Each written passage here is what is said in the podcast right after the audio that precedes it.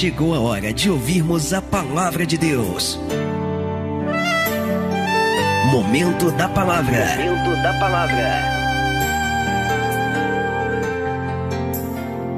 Evangelho de Mateus, capítulo 4, verso 1 diz assim: Então foi conduzido Jesus pelo Espírito ao deserto para ser tentado pelo diabo.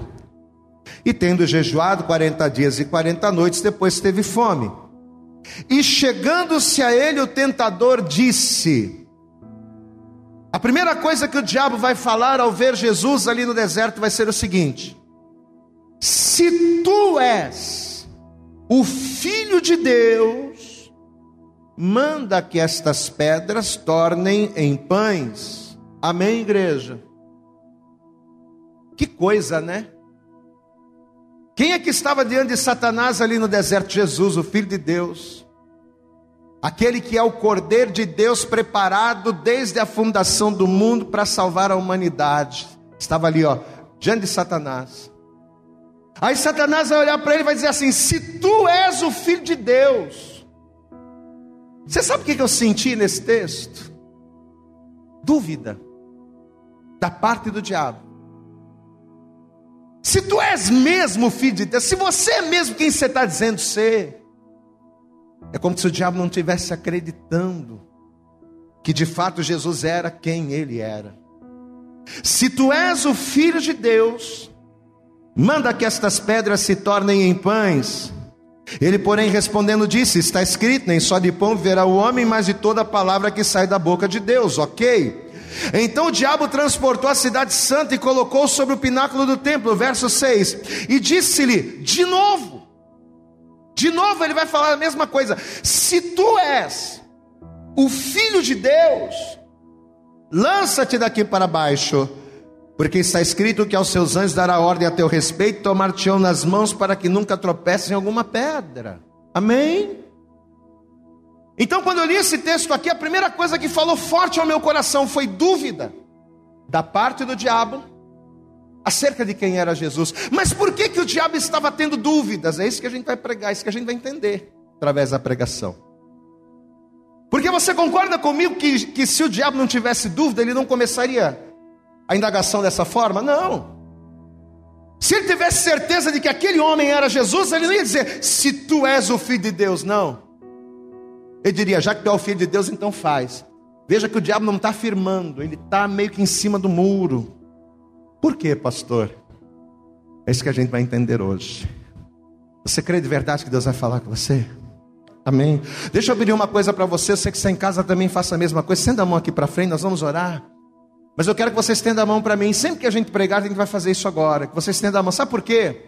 Deixa eu dizer uma coisa. Abre os seus olhos, estenda a mão, mas sem o olho aberto. Sabe por quê? Porque Deus ele pode colocar hoje na minha boca a palavra que vai mudar a tua vida. Amém? Deus ele pode, porque às vezes a gente vem na igreja, às vezes uma frase que a gente ouve, uma palavra que a gente ouve tem o poder de fazer uma revolução dentro da gente. Então agora eu quero que você estenda a sua mão e ore por mim para que Deus coloque nos meus lábios aquilo que você precisa para a tua vida mudar. Amém? Você de casa a mesma coisa, estenda as mãos para a televisão, estenda as mãos para o celular, feche os olhos, vamos orar.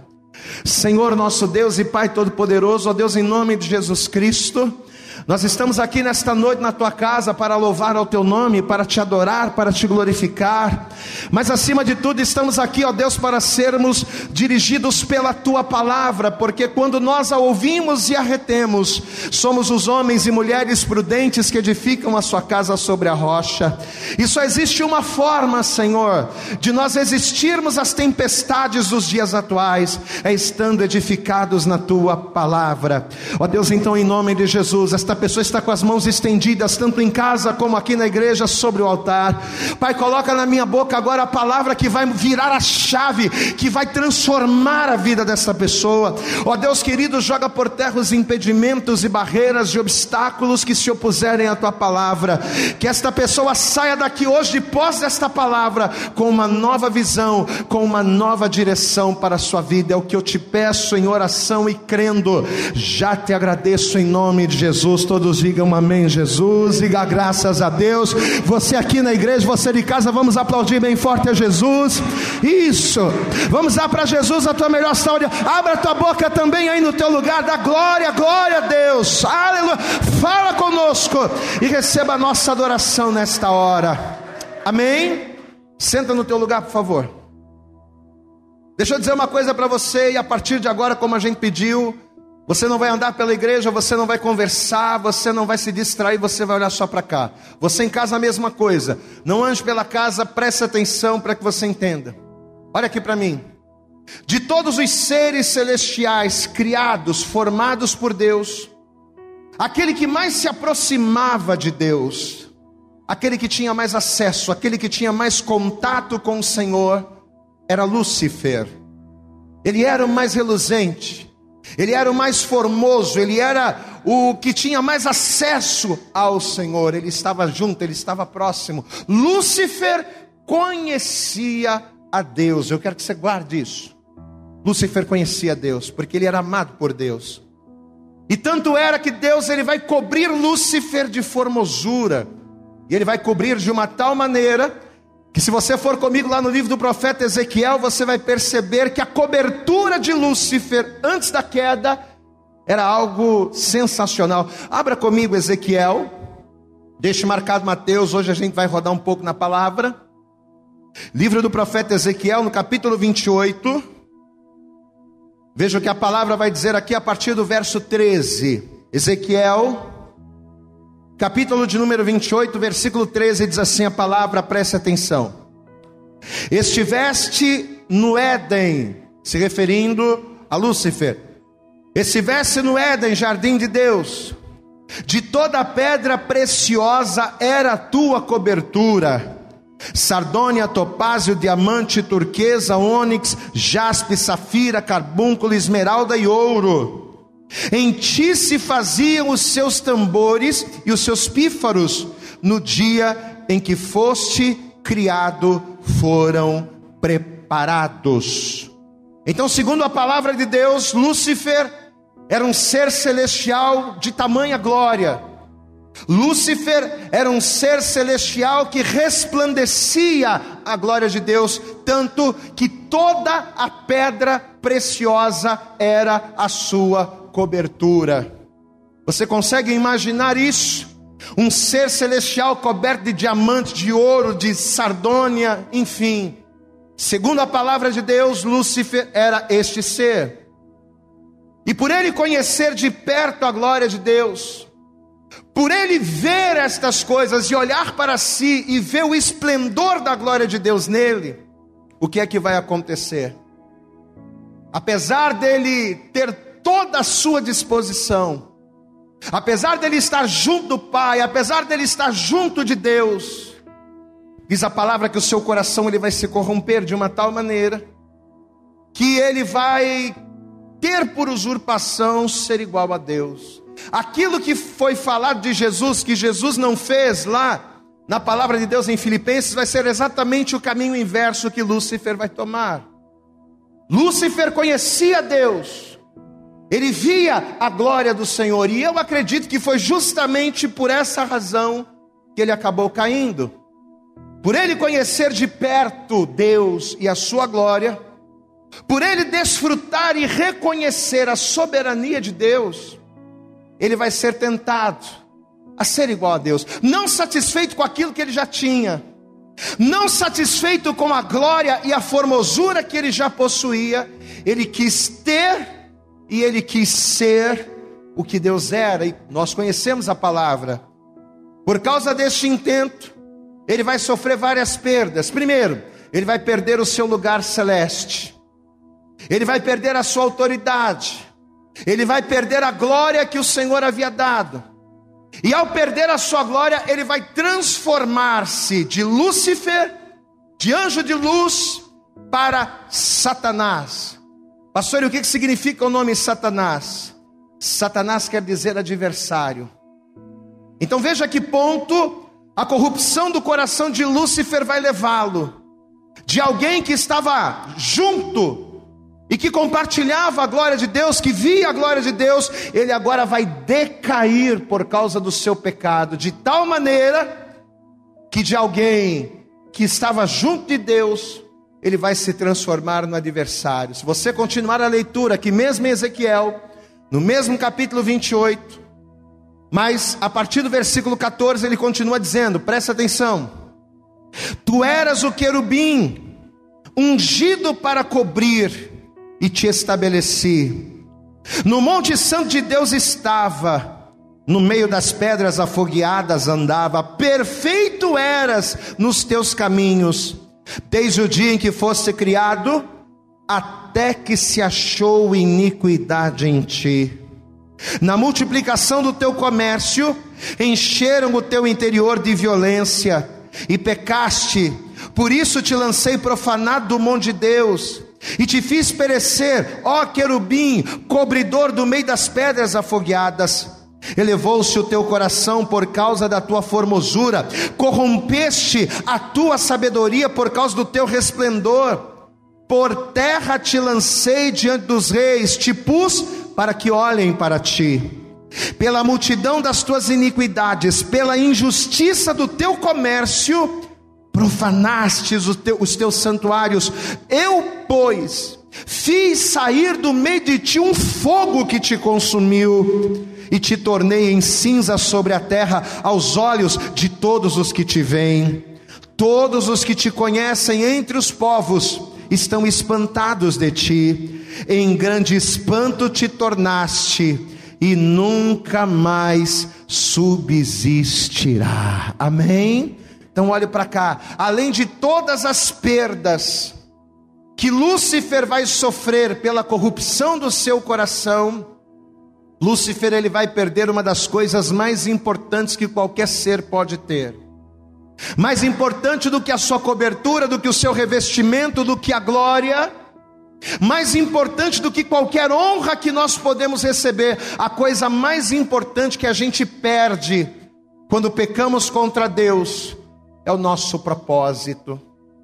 Lúcifer ele vai perder a glória, ele vai perder a honra, ele vai perder o resplendor.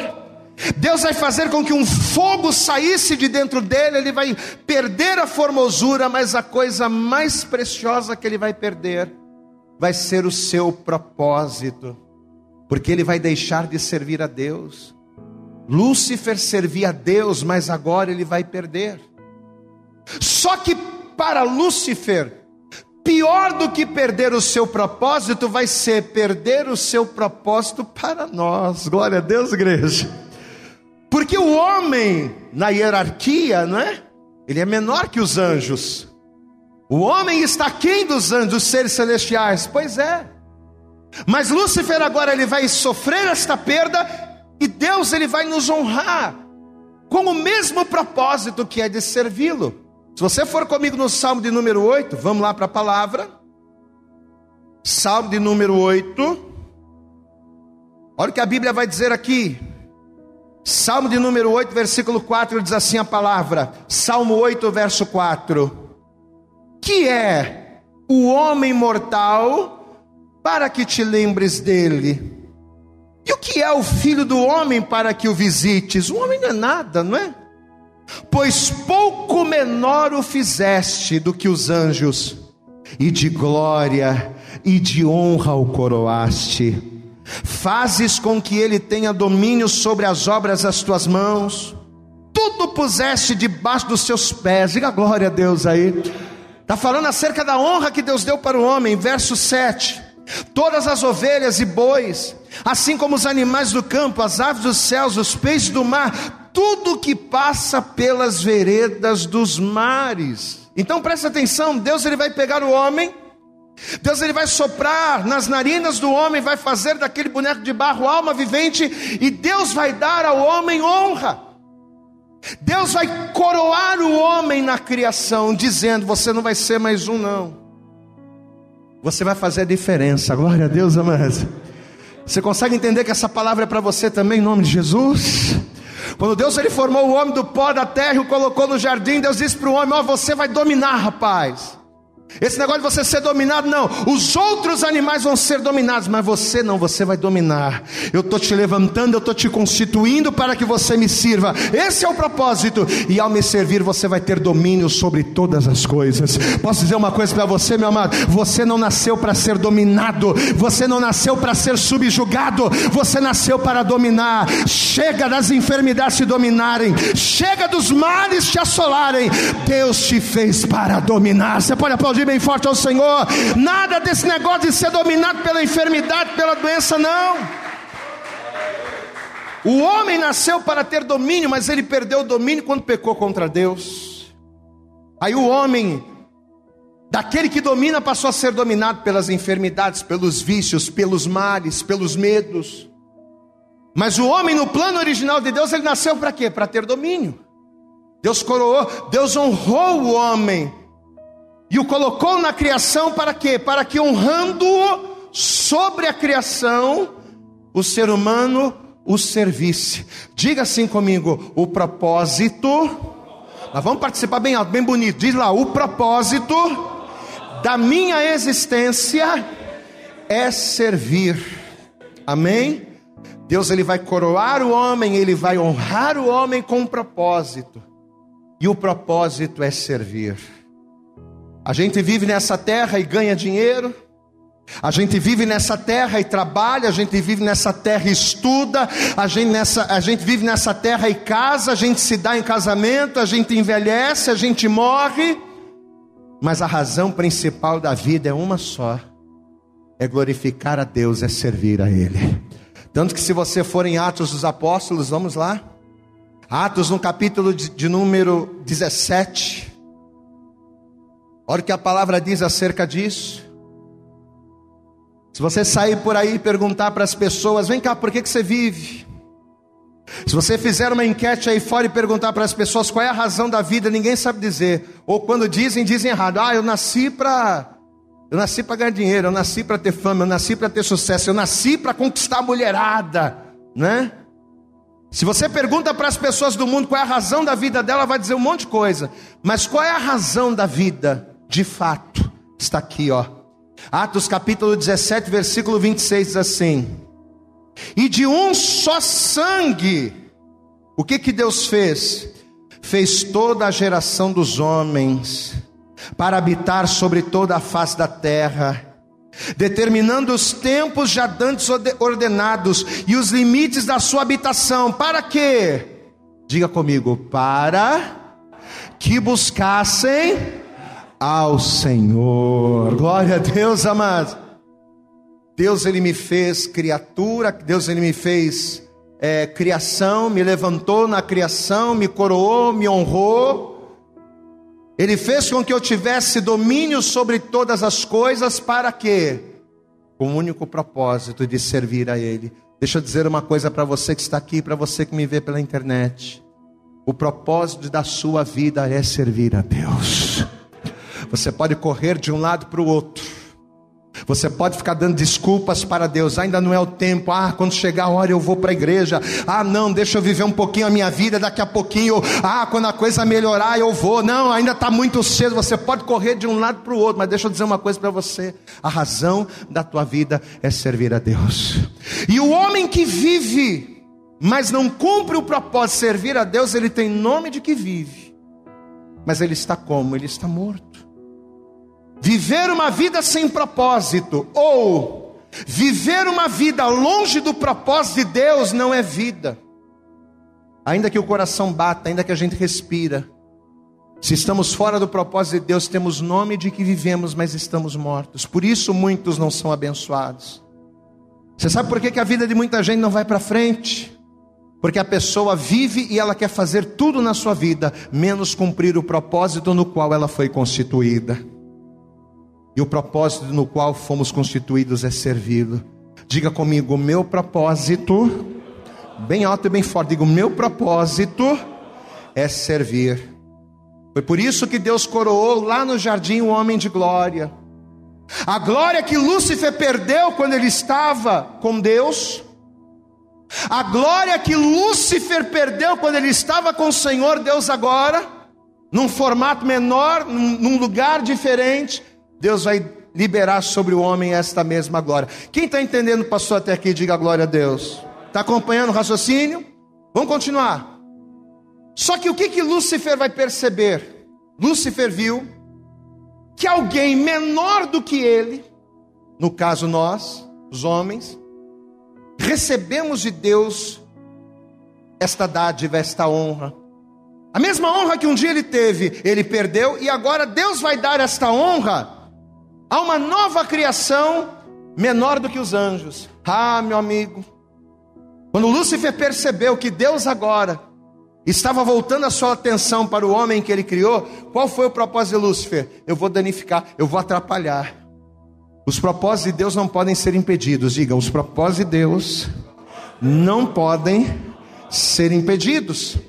Só que Lúcifer ele vai atrasar um pouquinho, né? Ele não podia impedir, mas ele vai atrasar, porque ele vai danificar a criação de Deus através do pecado.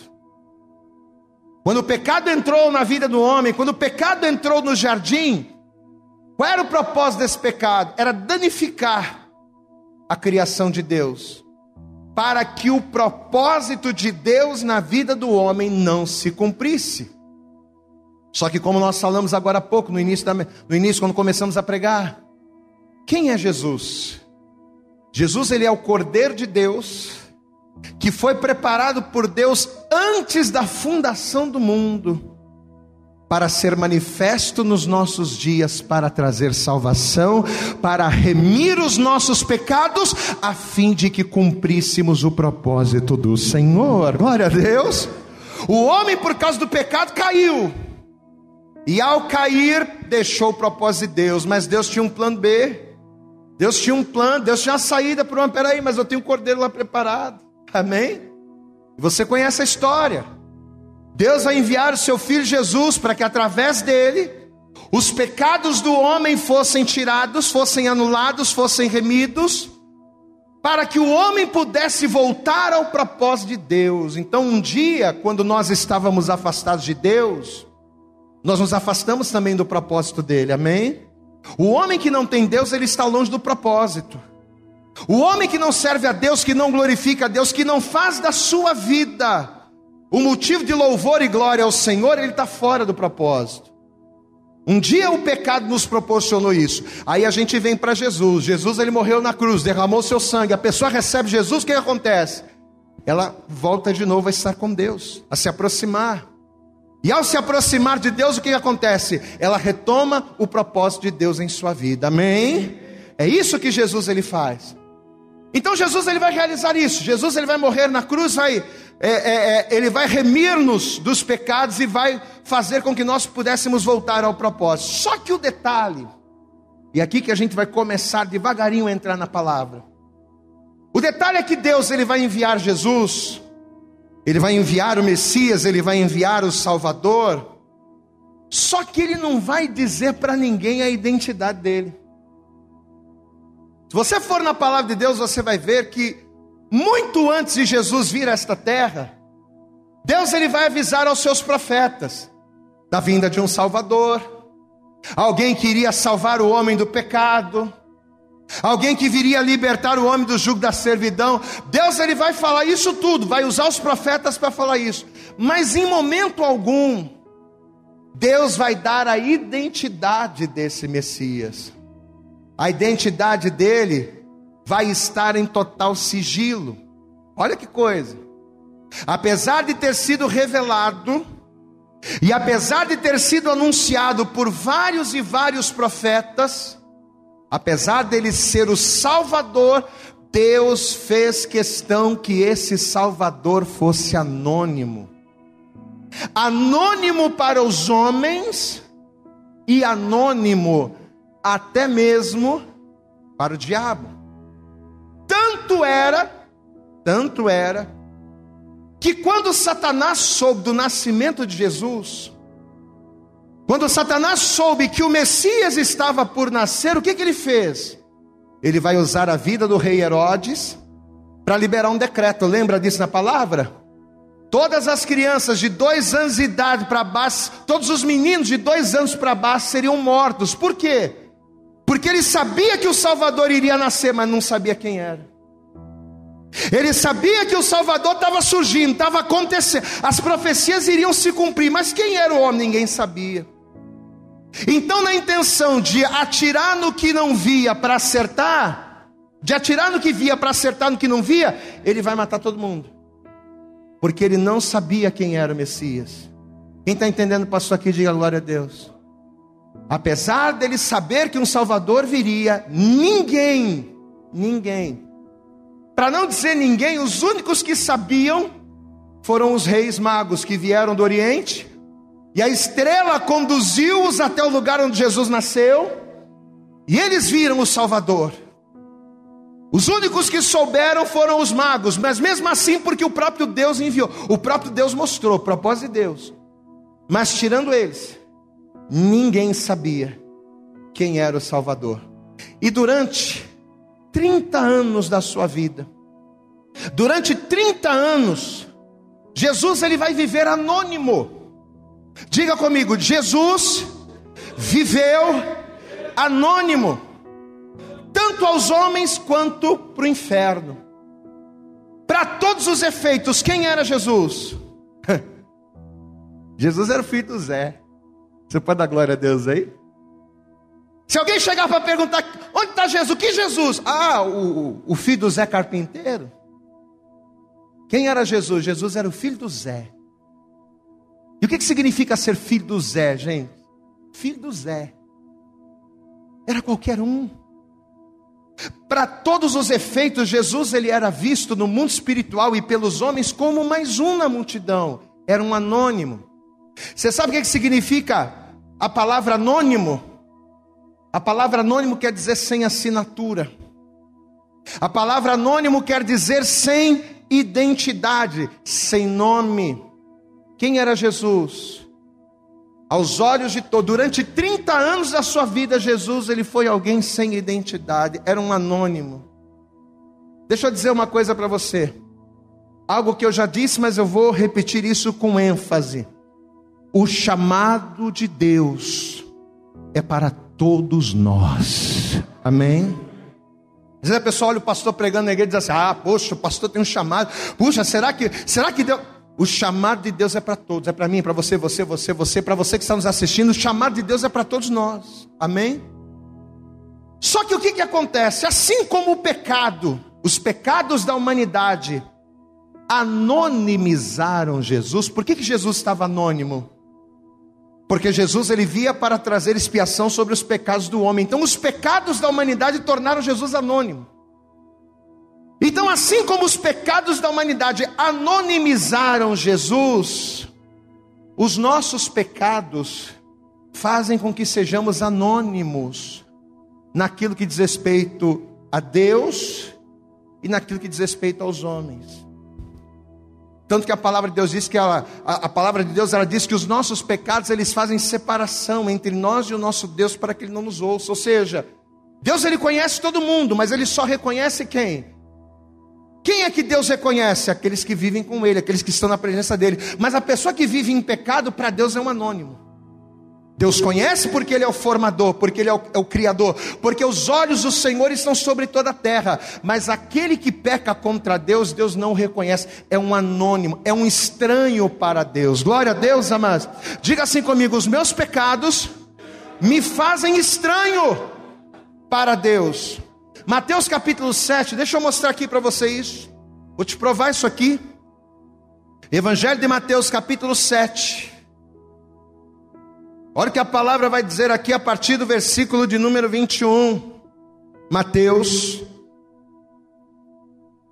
capítulo 7, versículo 21 diz assim: presta atenção, presta atenção, diz assim: Nem todo o que me diz, Senhor, Senhor, entrará no reino dos céus. Mas quem é que vai entrar no reino dos céus, igreja? Aquele que faz a vontade do meu Pai que está nos então não adianta ficar chamando Deus, Senhor. Não adianta. Nem todo aquele que diz Senhor, Senhor entra lá no reino, mas aquele que faz a sua vontade. Verso 22. Muitos me dirão naquele dia, isso aqui é Jesus falando. Muitos me dirão naquele dia: Senhor, Senhor, não profetizamos nós no teu nome?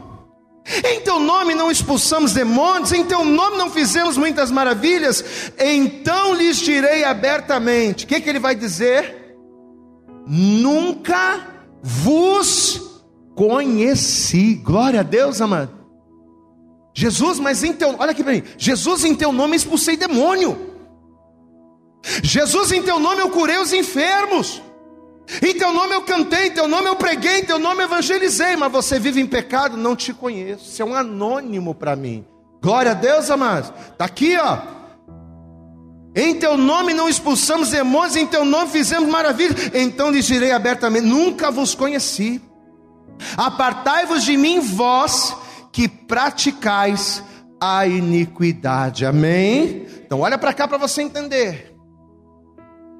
Os nossos pecados fazem com que aos olhos de Deus sejamos anônimos. Deus não nos conhece. Deus ele olha para nós, ele sabe quem somos porque ele é o formador, mas espiritualmente falando, somos estranhos, ele não nos reconhece. E sabe qual é o problema de nós não sermos reconhecidos por Deus? Sabe qual é o problema de sermos anônimos para Deus?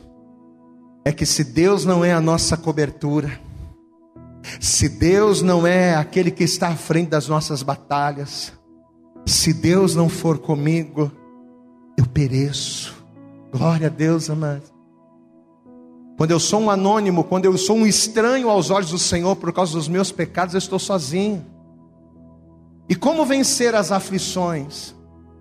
Como superar os obstáculos se Deus não, se Deus não for por nós? Porque a Bíblia diz: se Deus é por nós, quem será contra nós? Ninguém. Mas e se Deus não for por nós? Se Deus não for por nós, qualquer chuva é tempestade. Quando Deus não é com a gente, qualquer vento é vendaval. É ou não é verdade?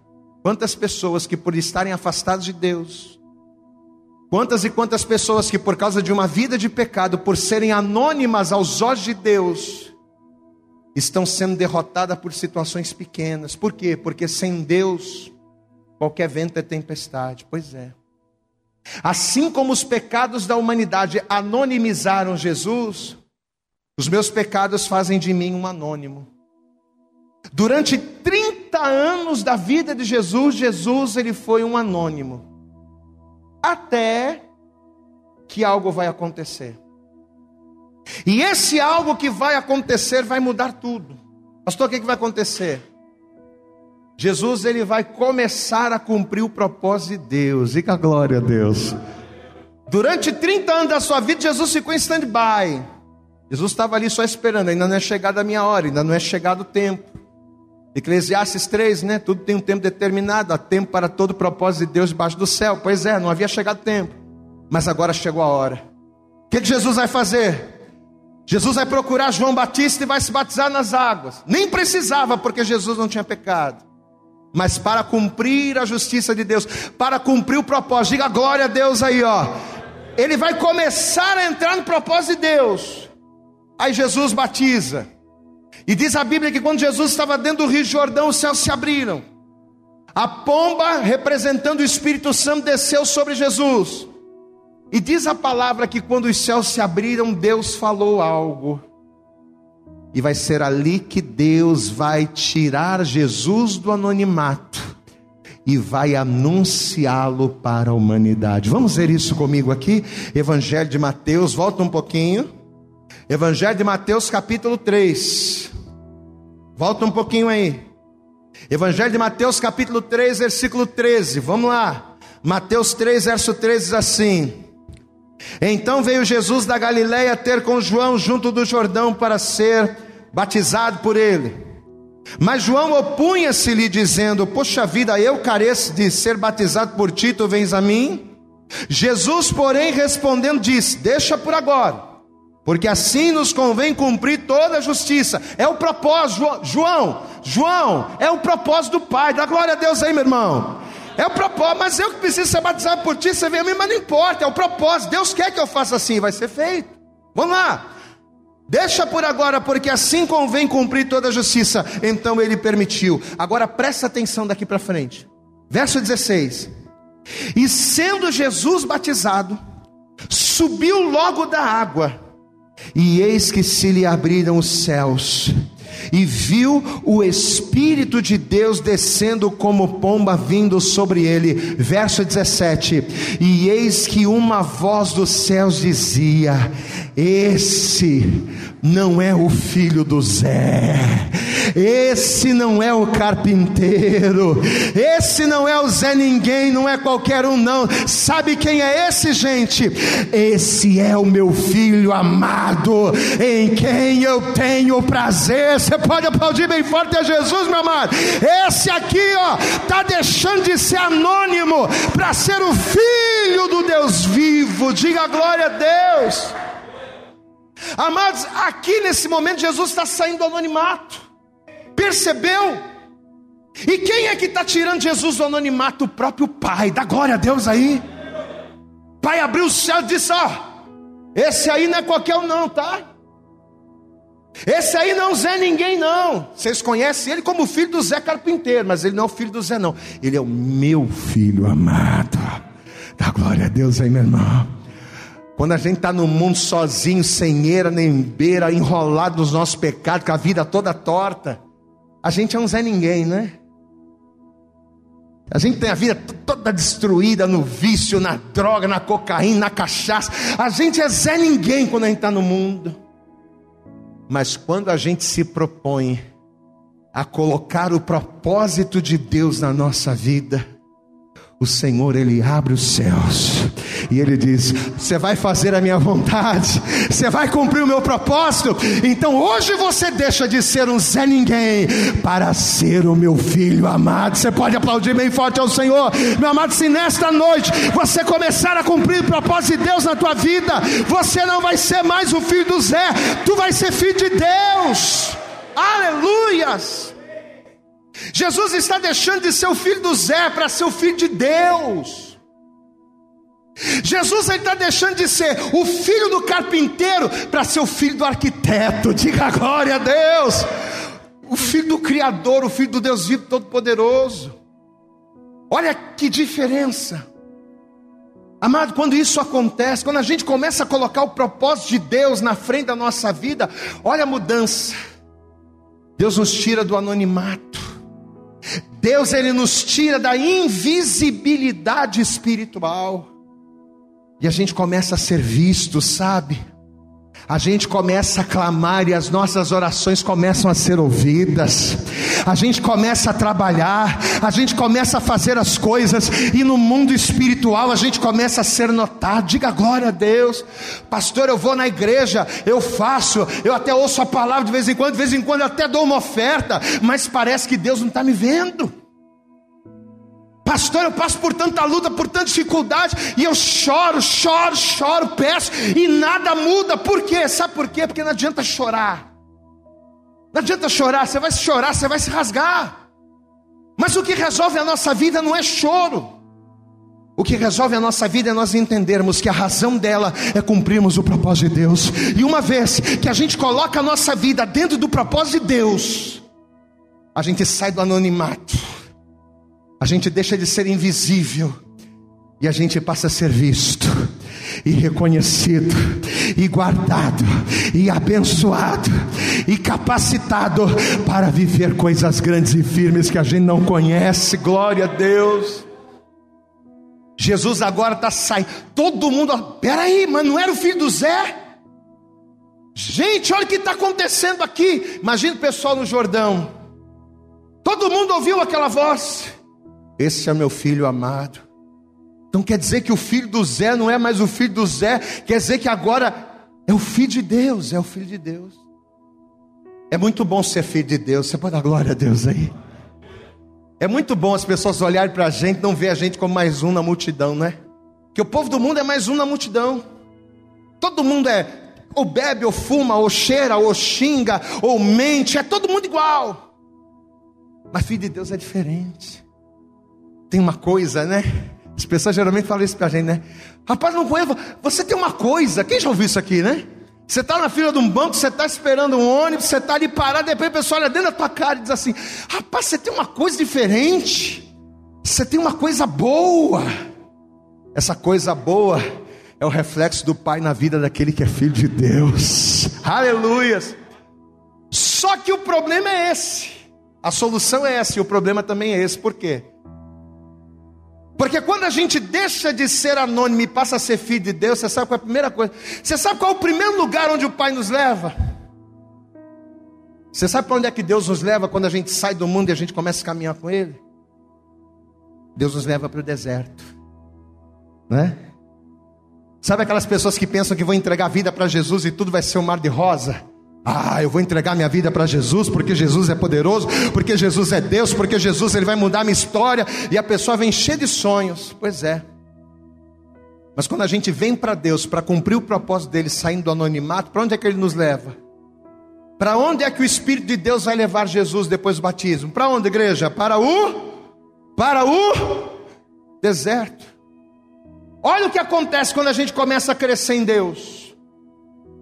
Olha o que acontece quando a gente começa, quando a gente muda de patamar. Não é só o Flamengo que muda de patamar, não. A pessoa que sai do mundo e vem para Deus muda de patamar também. Amém, amados? Só que quando a gente muda de patamar, as coisas ficam feias também. Porque a gente está crescendo, porque a gente está orando, porque a gente está buscando, mas o inferno. Lembra do Satanás? Satanás significa o que, igreja? Hã? O nome Satanás significa o que? Adversário.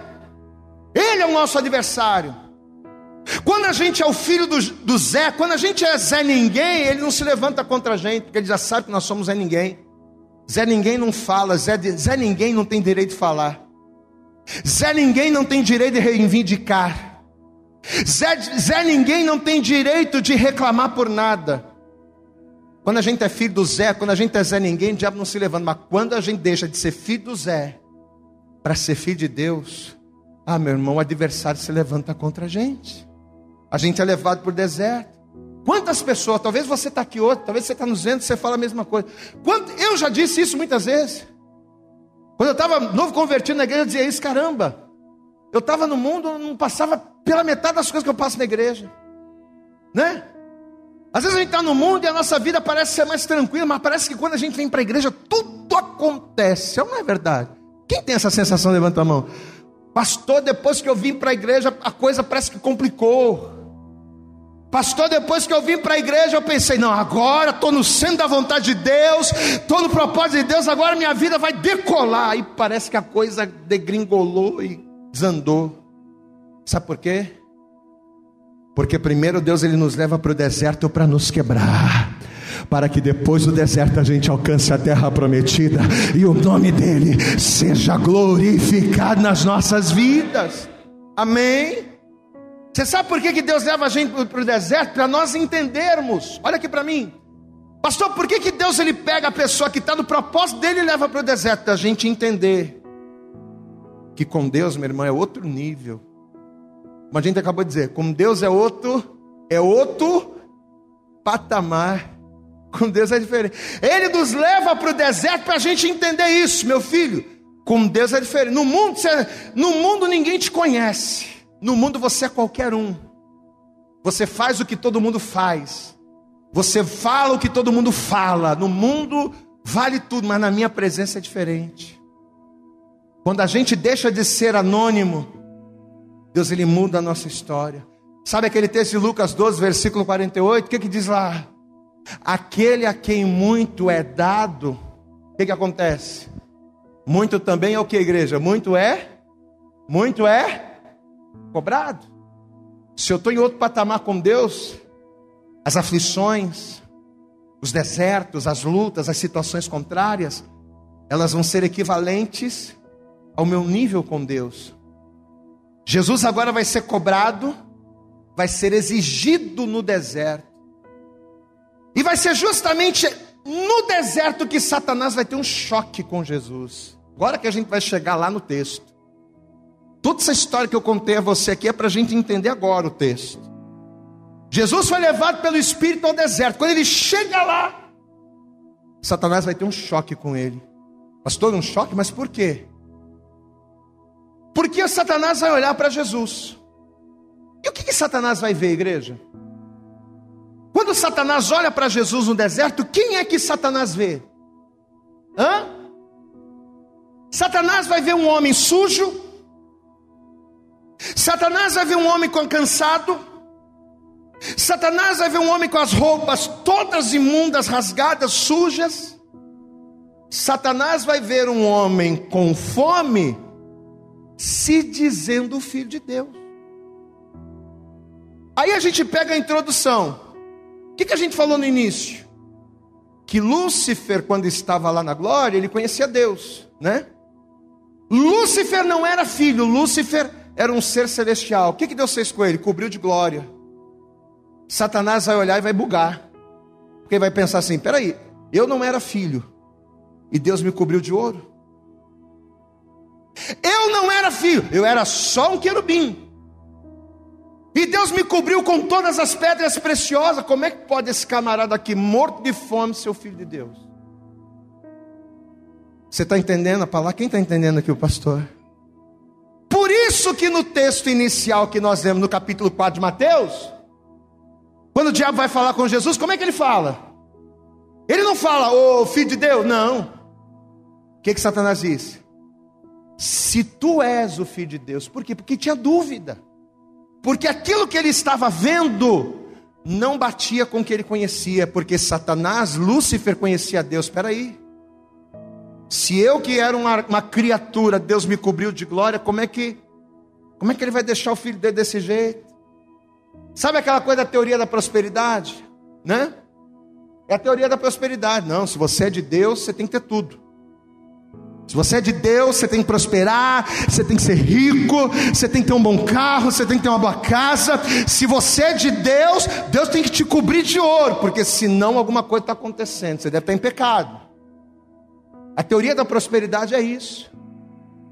Mas eu acredito sinceramente que a teoria da prosperidade é algo que veio do próprio Satanás.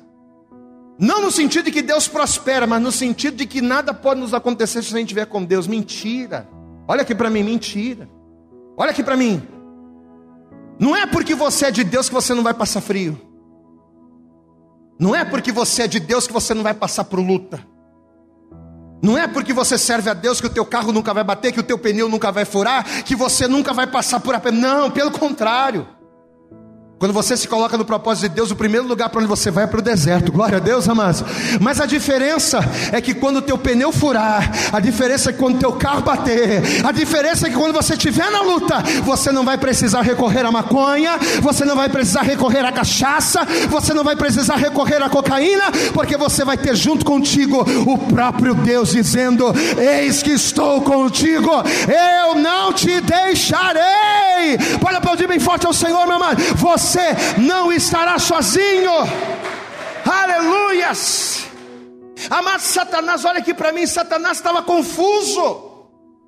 Sabe por quê?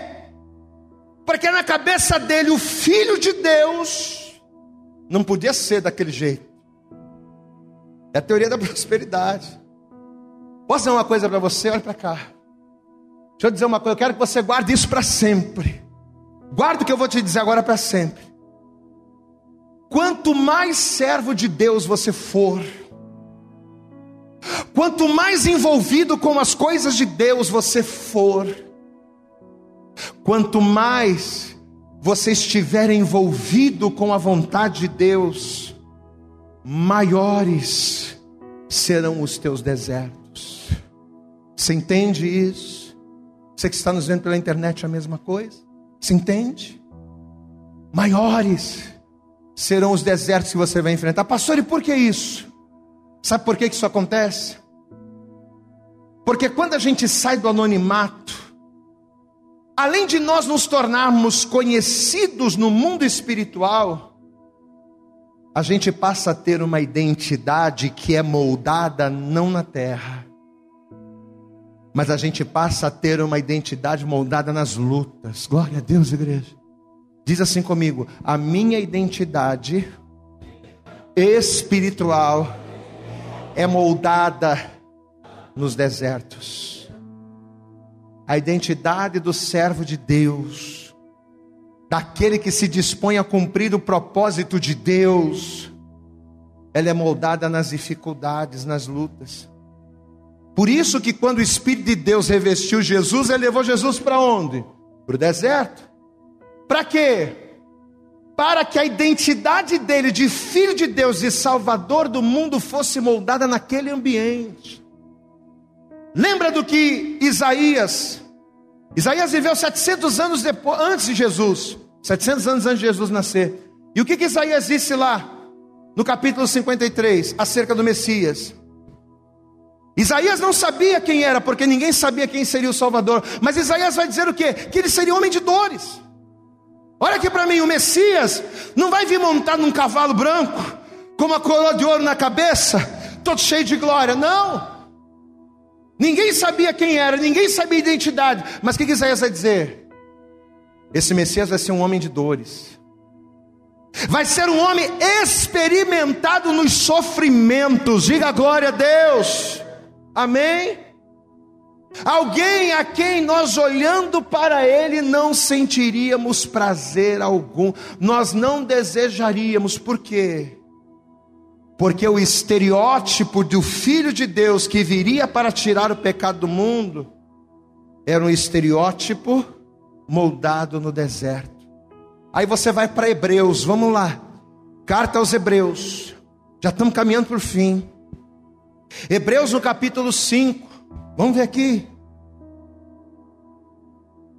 Carta aos Hebreus, capítulo 5, versículo 8.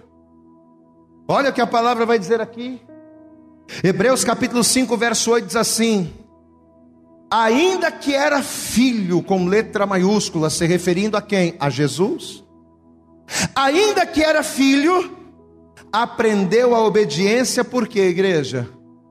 Aprendeu a obediência por aquilo que padeceu. Ele aprendeu a obediência no sofrimento, nas lutas, nos desertos, diga glória a Deus.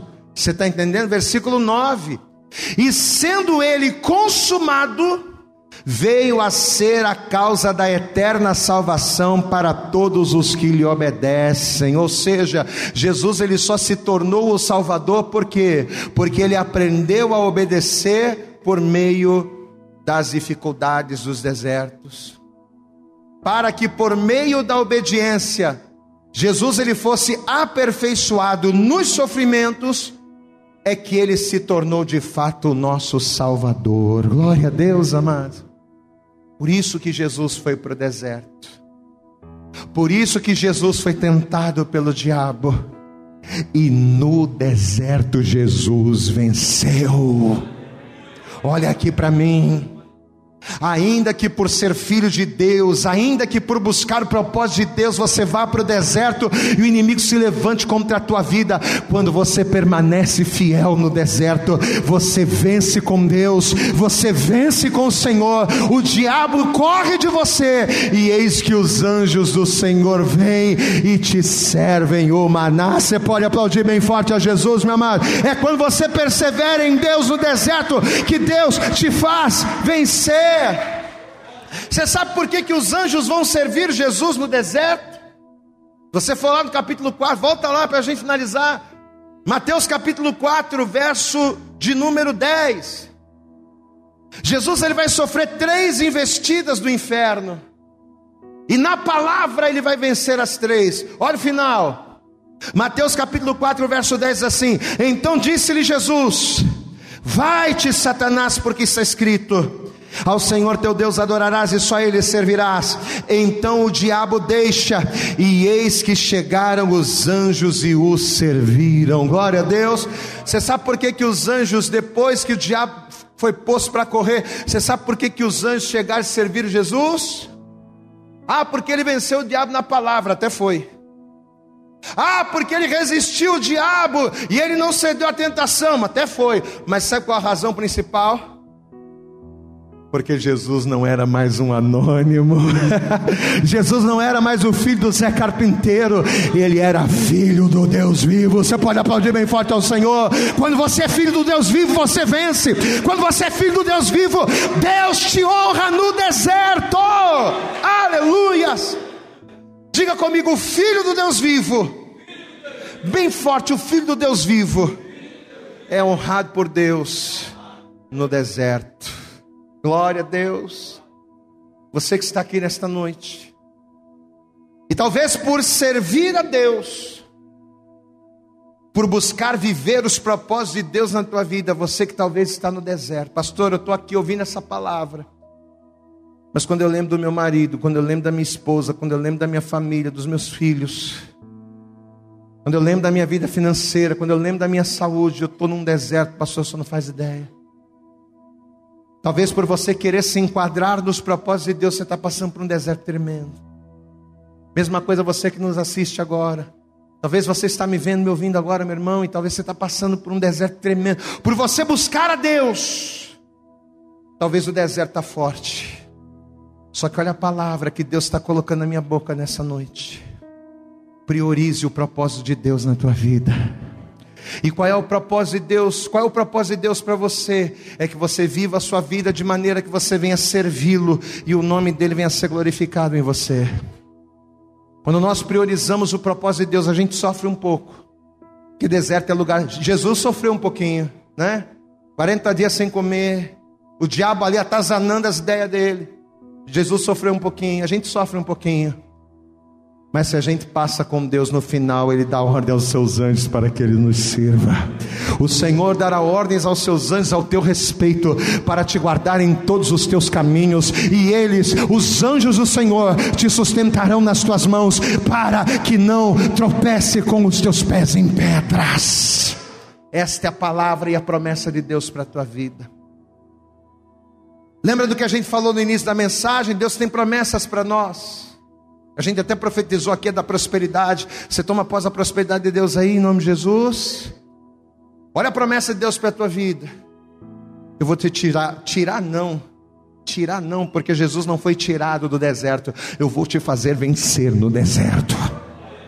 Eu vou dar ordens aos meus anjos para que eles te sirvam no deserto. Glória a Deus, amado. Você vai vencer no deserto, mas entenda: quando é que a vitória de Deus vem? Quando nós priorizamos o propósito de Deus. Deixa eu pedir uma coisa para você, se coloque de pé, você que está aqui na igreja. Isso. Todos, por favor, se coloquem de pé. E assim que você se colocar de pé, vamos aplaudir bem forte a Jesus. Vamos dar para Jesus a nossa melhor salva de palmas. Isso, mas aplauda bem forte a Ele nesta hora. Abra tua boca aí e diga glória a Deus. Amém. Deixa eu pedir uma coisa para você, coloca a tua mão sobre o teu coração onde você está. Você vai curvar a cabeça, fechar os teus olhos, você que nos assiste pela internet, mesma coisa, coloque a tua mão sobre o teu coração onde você está. Pastor, eu estou no carro, eu estou no ônibus, eu estou na condição, então apenas fique em espírito. Vocês que estão aqui, coloque a mão sobre o coração. Deixa eu dizer uma coisa para você. O que é que faz a gente deixar de ser um anônimo? O que é que faz a gente deixar de ser o filho do Zé, o filho do carpinteiro? As pessoas conheciam Jesus por ser o filho do Zé, não conheciam por ele, conheciam pelo Pai. Ou seja, ele era tão Zé Ninguém que as pessoas não conheciam por ele. A referência era o carpinteiro, não era ele. Sem Jesus a gente vive uma vida sem referência. Sem Jesus nós não temos, as pessoas não nos conhecem como nada. O mundo não me conhece, não me reconhece como nada, me reconhece como mais um. Tanto que o diabo olhou para Jesus e disse: Não, eu conheço, esse aqui é o filho do Zé. Ele não é o filho de Deus, é o filho do Zé. Mas não, ele se enganou, ele era o filho do Deus vivo. Pois é. A gente deixa de ser o filho do Zé, do Zé ninguém, para ser filho de Deus quando? Quando a gente reconhece o propósito de Deus. E quando a gente diz, a partir de hoje eu vou cumprir o propósito de Deus na minha vida. Se você quer vencer os desertos da tua vida, que talvez são muitos, se você quer vencer os desertos da tua vida profissional, da tua vida familiar, da tua saúde, da tua vida financeira, da tua vida espiritual, o primeiro passo é dizer: Eis-me aqui para o propósito de Deus na tua vida. Pastor, e como é que a gente dá esse primeiro passo? O que, é que a gente precisa fazer, pastor, para que a gente comece a caminhar no propósito de Deus?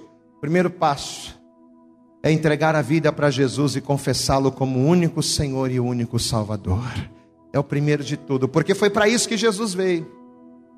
Jesus ele se tornou o filho do, o filho do Zé. Para quê? para que, se tornando filho de Deus, ele pudesse salvar a nós, ele pudesse ser o caminho que nos levaria para o Pai. Amém? O caminho que te leva para Deus é Jesus.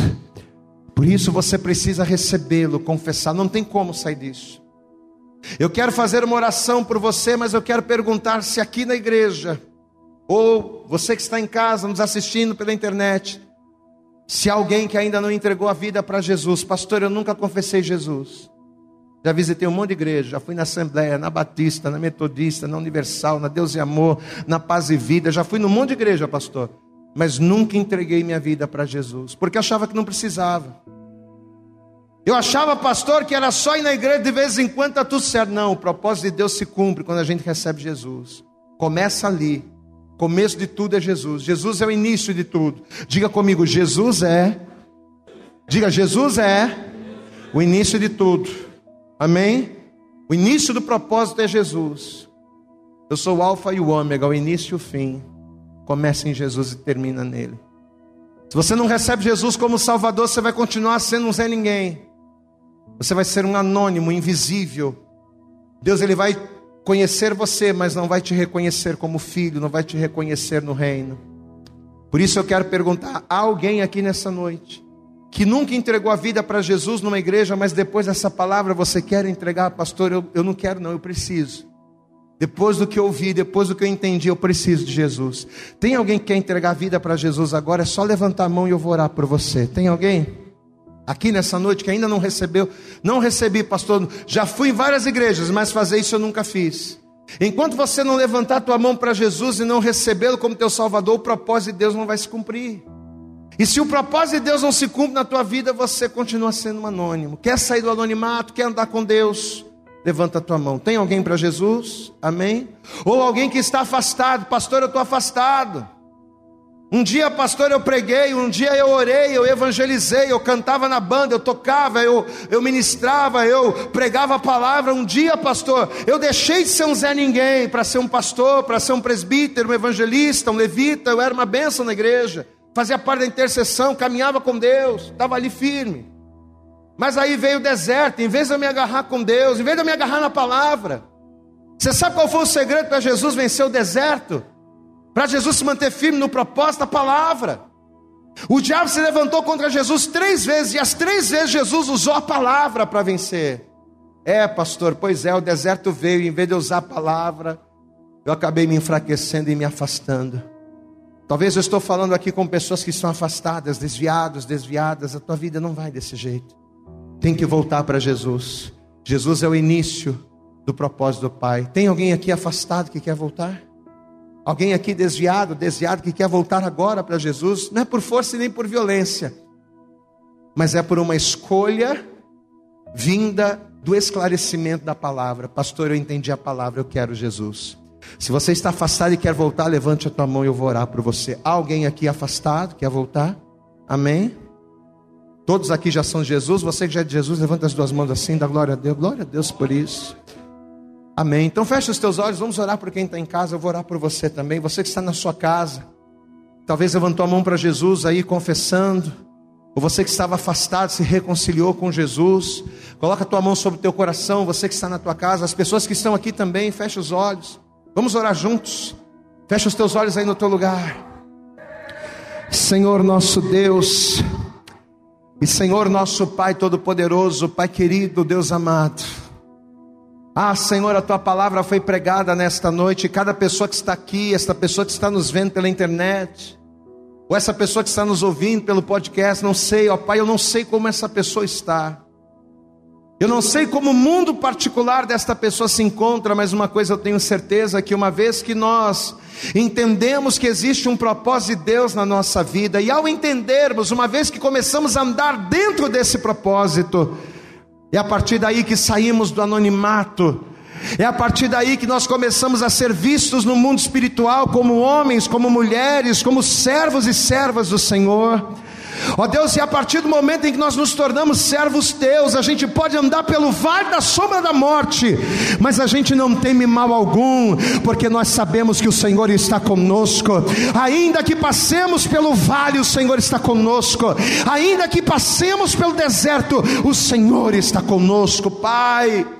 A coisa mais importante para vencermos as aflições é estarmos contigo e o Senhor estar conosco. Mas o primeiro passo para isso acontecer é nós reconhecermos o propósito e nos lançarmos nele. Essa pessoa que está aqui na igreja já entregou a vida para Jesus, ó Pai. Então que a partir de hoje, mais do que confessar ou mais do que receber Jesus, que ela comece a viver a sua vida baseada no propósito que o Senhor tem para ela de glorificá-lo. Ó Deus, que o respirar desta pessoa a partir de hoje venha ser glorificar o teu nome, venha ser, ó Deus, através das suas atitudes, através das suas escolhas, glorificar e exaltar a Ti. Senhor, eu quero orar também por essa pessoa que está online. Essa pessoa que talvez está te recebendo, te confessando, ou ainda que já tenha te recebido, ela anda longe do propósito, Pai, em nome de Jesus, em nome de Jesus. Se nós nos afastarmos do teu propósito, nós nada somos. Quem é o homem, ó Deus, sem ti? O homem sem o Senhor é como uma tamargueira no deserto que não sente quando vem o bem, que não sente, que vive ali, Senhor, rodeada de sequidão e de morte. Mas o homem que confia no Senhor é aquele que renova as suas forças. O homem que, o homem que confia no Senhor é aquele que é uma árvore comparada a uma árvore plantada junto ao ribeiro das águas, é que dá fruto, que prospera, que as suas folhas não caem, que as suas folhas não secam, mas que frutificam para a tua glória. É isso que nós queremos a partir de hoje. Então, em nome de Jesus, Pai. Faça de mim, Senhor.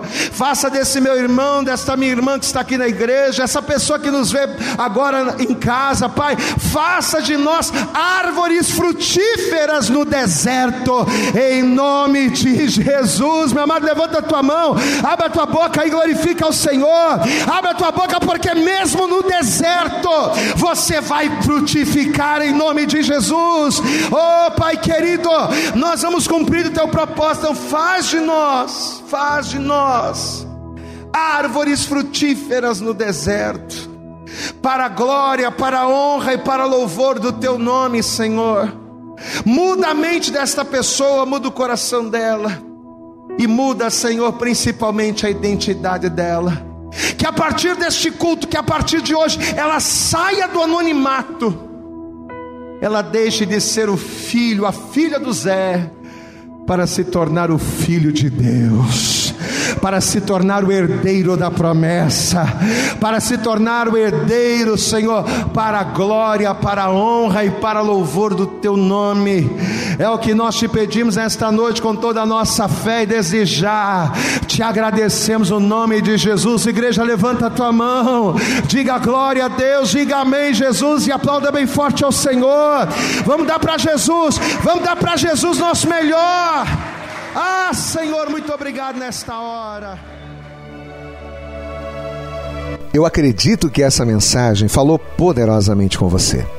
Mas se você acredita que ela pode ajudar também uma outra pessoa que você gosta, ama ou admira, mande para ela. Compartilhe o link ou convide essa pessoa para seguir o nosso podcast. E creia que fazendo isso, ainda que não seja você a ministrar, além de nos ajudar, você estará cumprindo o ID de Deus. Deus abençoe você e até o nosso próximo conteúdo.